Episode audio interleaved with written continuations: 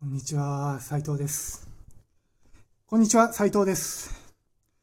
前回の放送を聞いて、放送ではないですね、配信を聞いて、もっとハキハキ喋ろうと思いました。えっ、と、筋トレ直後、めちゃめちゃ辛い筋トレ直後に、えーポッドキャストをすると、収録をすると、えーそういう試みの第2弾です。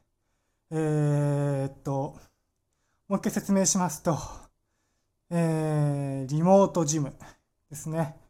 えーインターネットで、こう、 Zoom でつないで、筋トレを受けられる、筋トレを一緒にやる講師の人と、えそういうやつをですね、まあちょっとウェブの企画でやってるんですけど、まあきつくてですね、めちゃめちゃきつくて、あの、ウェブの企画だけにするんじゃ、なんか、このきつさの元が取れんということで、無理やりポッドキャストをしてですね、なんとか、自分の中での折り合いをつけてます。つけてるんですよ。あの、元が取れるとか言いましたけど、別にこのポッドキャストは、なんかお金が入るとかそういうわけでは全然ないんですけど、まあ気持ちの問題ですよね。気持ちを。はあ、本当に今、やったとこですね。ああ、ああ。えー、っとね、筋トレ。筋トレってみんななんか、してますか？してませんか？筋トレじゃなくても運動とかってしてます？してません？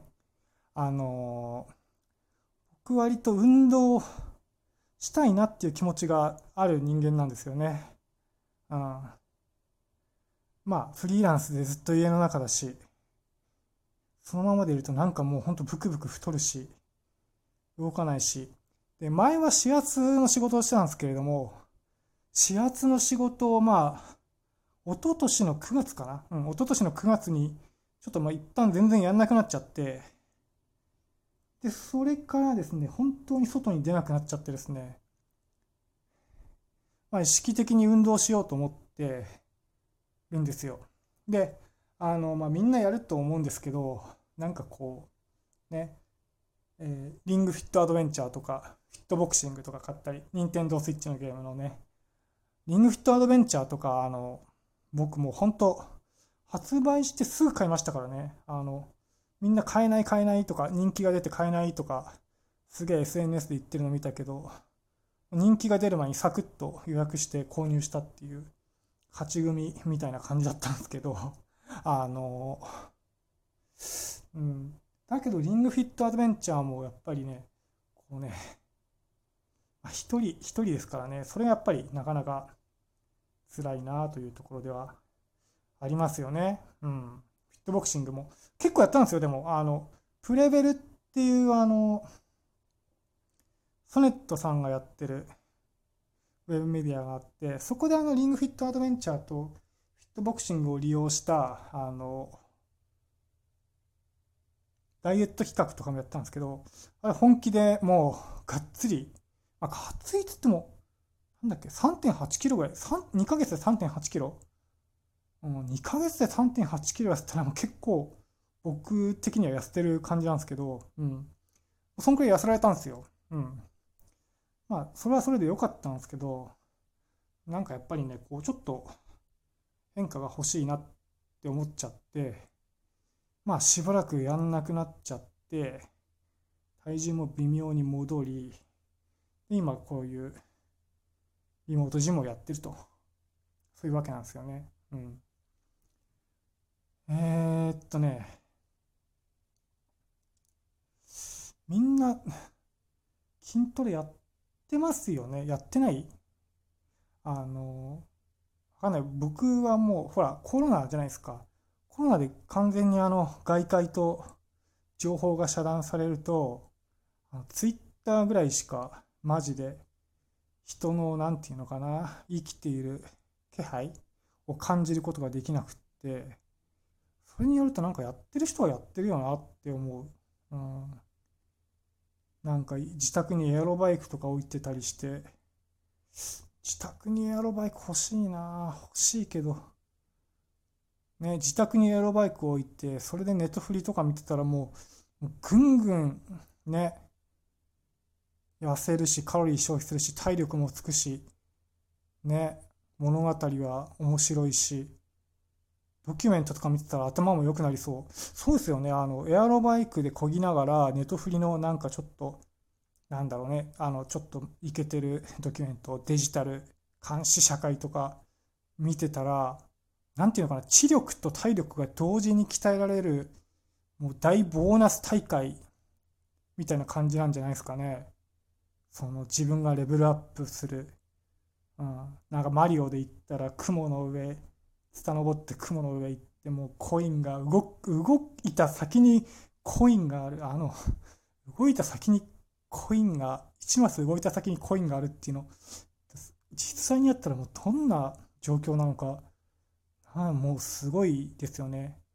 まあそれはいいとしてまあそのぐらいのそのぐらいのなんていうのかな。すごいことなんじゃないのかなと僕は思うんですけどね。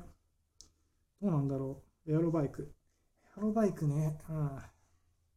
なんか筋トレの話からエアロバイク欲しいみたいな感じになっちゃうけど、うん。あの、エアロバイクで思い出したんですけど、あのね、踏み台は買ったんですよ。踏み台。踏み台ってわかりますか？あのー、踏み台昇降 の運動用の踏み台。なんか言っててバカみたいなんですけど、その、実用的な踏み台じゃなくてスポーツ用踏み台？スポーツ用踏み台っていうのもすげえ間が抜けた言葉ですね。だけどその買ったんですよね。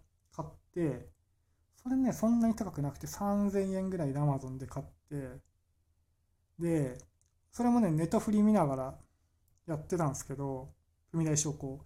これね、すごい運動になるんですよね。踏み台昇降って。うん。めちゃめちゃいいっすよ。めちゃめちゃいいんですけど、問題があって、そのね、踏み台やるときっていうのはちょっとみんな頭の中で考えてほしいんですけど、こう、どっちかの足を優先して使うことになるんですよ。わかります？言ってること。あの、例えば左足から上がる。で、えー、右足から降りる。で、そうするとまた次左足から上がる。ってなるじゃないですか。そしたら延々左足ばっかり鍛えられることになっちゃいますよね。言ってること分かりますよね。うん、そうなるんですよ、踏み台昇降って。で、これ左右平等にバランスよく鍛えようとすると、左足で上がって、右足で降りて、次は今度は右足で上がってってなると、何ていうのかね、めちゃめちゃ脳のリソースを組んですよね。